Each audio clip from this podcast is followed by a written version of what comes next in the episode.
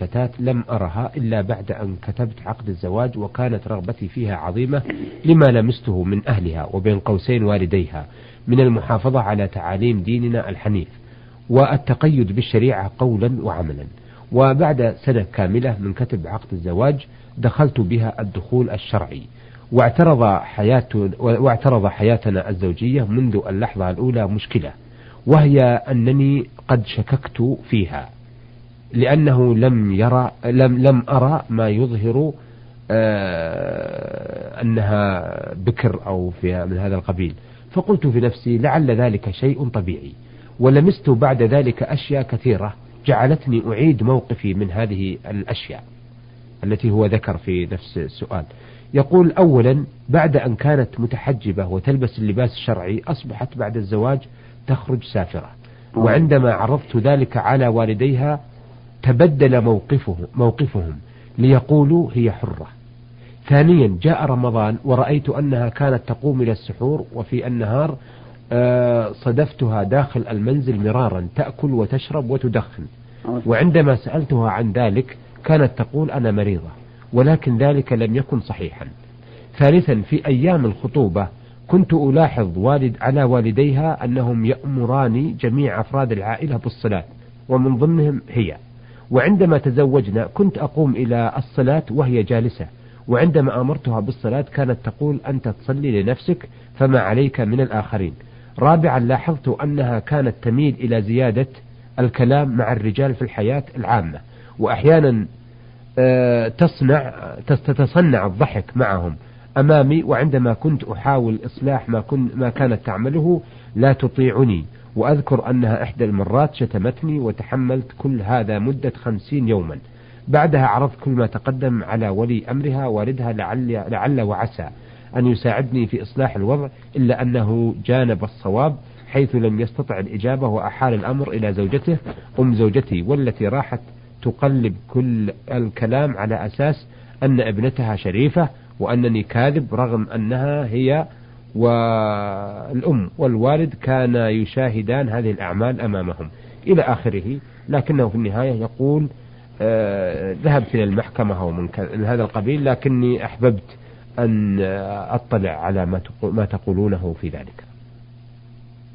الحمد لله رب العالمين والصلاة والسلام على نبينا محمد وعلى آله وأصحابه أجمعين وبعد فإني أنصح هذا الأخ السائل ومن شابهه أنصحهم أن لا يلقوا مثل هذه المسائل الدقيقة وعلى مسمع عام من الناس كتوجيهها إلى برنامج نور على الدرب أو نحو ذلك بل ينظروا إلى عالم يثقون به في بلدهم أو غير بلدهم ثم يذهبوا إليه بصفة خاصة ويستشيره في الأمر. فيشير عليه الذي قصده بما يراه أنفع وبما يراه أصلح. ولكن لنا توجيه عام لا يتعلق بهذا السؤال. نعم. وهو أنه يكثر السؤال عن الرجل يدخل بأهله لأول مرة فلا يرى فيهم ما يرى في الأبكار أحيانا. وهذا السؤال آه، نقول في الجواب عليه إن هذا لا ينبغي أن يكون موجبا للشك في المرأة وفي نزاهة المرأة. أولا لأن هذه العملية أعني الجماع قد تكون برفق وسهولة فلا يرى فيه ما يرى في المرأة التي تكون بكرا. وثانيا أن زوال البكارة من المرأة لا يعني أنها كانت فاسدة إذ قد يكون زوال بكارتها لسبب غير الجماع. كعبتها هي أو سقوطها أو قفزتها أو ما أشبه ذلك. وليس معنى ذلك أنني أفتح بابا للفتيات بالعبث ولكنني أريد أن أزيل شبهة تقع للزوج في مثل هذه الحال. وكثير من الناس قد بلغه ما صح في الحديث عن رسول الله صلى الله عليه وسلم أن رجلا جاءه فقال يا رسول الله إن امرأتي ولدت غلاما أسود يعرض بامرأته لأنه هو وزوجته ليس بأسودين. فقال النبي صلى الله عليه وسلم هل لك من من إبل؟ قال نعم. قال فما ألوانها؟ قال حمر. قال هل فيها من أورق؟ قال نعم. فسأله النبي عليه الصلاة والسلام ما شأن هذا الجمل الأورق ومن أين أتى؟ فقال الرجل لعله نزعه عرق. فقال غلامك هذا لعله نزعه عرق. فدل ذلك على أن الشبه لا ينبغي أن تحوم حول المرء في أهله. إلا إذا رأى قرائن قوية بينة فهذا له حكم آخر. نعم. المسألة الثانية إذا حاول الرجل إصلاح زوجته ولا سيما فيما يتعلق بالصلاة فلم يتمكن. وسلك شتى الطرق فلم يتمكن فقد جعل الله له منها فرجا ومخرجا بالطلاق. وإذا طلق من أجل هذا الغرض فإن الله تعالى سيعوضه عنها خيرا. لأن من ترك شيئا لله عوضه الله خيرا منه. أما من تركت الصلاة ولم يتمكن من إقامة من إقامتها ومن إقامتها للصلاة فإنه يجب عليه المفارقة لأنها بذلك تكون كافرة والكافر لا يجوز للمؤمن أن يبقى معه على زواج.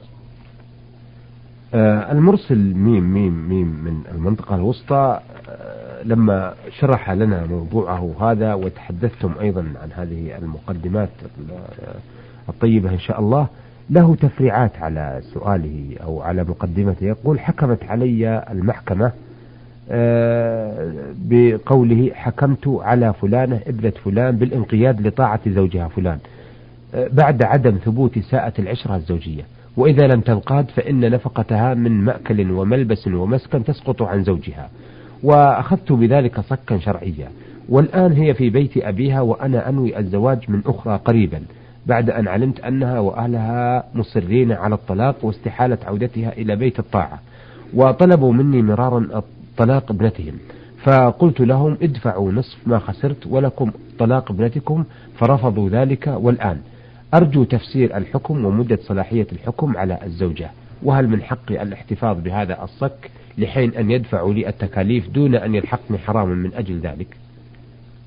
هذه الفقرة من سؤاله. نعم. أحيله بها على القاضي الذي كتب له الصك. نعم. نعم. آه، أيضا إذا تفسير الحكم ومدة صلاحيته وهذا تحال إلى نعم تحال إلى القاضي. نعم. نعم. يقول إذا تزوجت مرة أو آه، مرة ثانية فلن أستطيع النفقة على زوجتي حيث دخلي ضعيف ولهذا فأنا الآن أنوي الزواج. وإذا ما رجعت لي الأولى فأقوم بطلاقها. فهل في هذا حرام؟ يلحقني علما أن الوضع الآن آه، مضى عليه مدة كبيرة من الزمن ولم يراجعوني بذلك وأنا أخشى النفقة. نقول لا, لا يلحقك في ذلك حرج إذا عادت إليك زوجتك الأولى بعد التزوج الجديد بالمرأة فلك أن تطلق من شئت منهما إذا كنت لا تستطيع الإنفاق عليهما جميعا. نعم. نعم. الأخ المدعو عبد الله ناشع نداوي الأسمري يقول وراشد أيضا الأسمري بمنطقة تنومة من بني شهر يسألون هذا السؤال. يقولون إن في كثير من الناس يضعون أكياس الملح في البيارات وكان قصدهم من ذلك تفجير الأرض حتى تبلع الماء ويخف عنهم نزحها. فهل هذا جائز أم غير جائز؟ نرجو الإجابة عن هذا السؤال وفقكم الله. الملح أصله من الماء. والماء يجوز أن تزال به النجاسة كما هو معلوم. وعلى هذا فيجوز أن توضع أكياس الملح في البيارات من أجل تفتحها ليتمكن صاحبها من السلامة أو ليسلم صاحبها من معاناة نزحها كلما امتلأت. وذلك لأن كما أسلفنا الملح أصله الماء. نعم. والماء تجوز إزالة النجاسة به ولا حرج عليهم إذا وضعوا هذه الأكياس في البيارات. نعم. نعم. لكن ليس الملح. انقلب بعد أن خرج من الماء وأصبح ملموسا مثلا مكيلا وإلى آخره وناشفا أن يكون نعمة. وكل شيء خلق من الماء. هو حتى الماء نعمة أيضا. نعم. والملح هذا يصلح به الطعام وليس طعاما. وليس كل ما يصلح به الطعام يكون له حرمة الطعام. نعم. فالوقود لا شك أنه يصلح به الطعام ولا يكون طعام إلا بنضج. ومع ذلك فإن الوقود ليس له حرمة الطعام. نعم. آه الرسالة التي بين يدينا وردتنا من أحد المستمعين في السودان السر أحمد إبراهيم السوداني وقد بعث برسالة قبل هذه ويقول في رسالته كيف نجاوب آه، عن حكم الخميرة التي يفعلونها في الدقيق لتساعد على تخميرة وتسهيل طبخه. وبعض الناس يقول إنها خمرة ولا يجوز استعمالها. نجيبهم على هذا بأنه لا بأس بوضع الخميرة في العجين لأجل أن يتخمر لأن هذا لا يؤثر فيه شيئا. ثم هذه الخميرة أيضا لا أظن أنها تسكر لو أن الإنسان تناولها وأكلها. والأصل في جميع المطعومات وفي جميع المشروبات وفي جميع الملبوسات الأصل فيها الحل حتى يقوم دليل على التحريم بقول الله تعالى هو الذي خلق لكم ما في الأرض جميعا ثم استوى إلى السماء فسواهن سبع سماوات وهو بكل شيء عليم. نعم. فلا بأس من وضع الخميرة في في العجين لأجل أن يتخمر. نعم. أه وردتنا رسالة حول بعض الآبار يقول أن بعض الناس يقومون بالذهاب إلى البئر التي تقع على طريق المدينة المنورة ومثلها العين التي تقع في تهامة. ولقصد طلب الشفاء من بعض الأمراض والمشافي والشافي هو الله سبحانه وتعالى. وأنهم عند العودة من هناك يخبروننا بأنهم قد شفي البعض منهم عن بعض الأمراض التي بهم مثل أمراض كثيرة والأمراض الصعبة.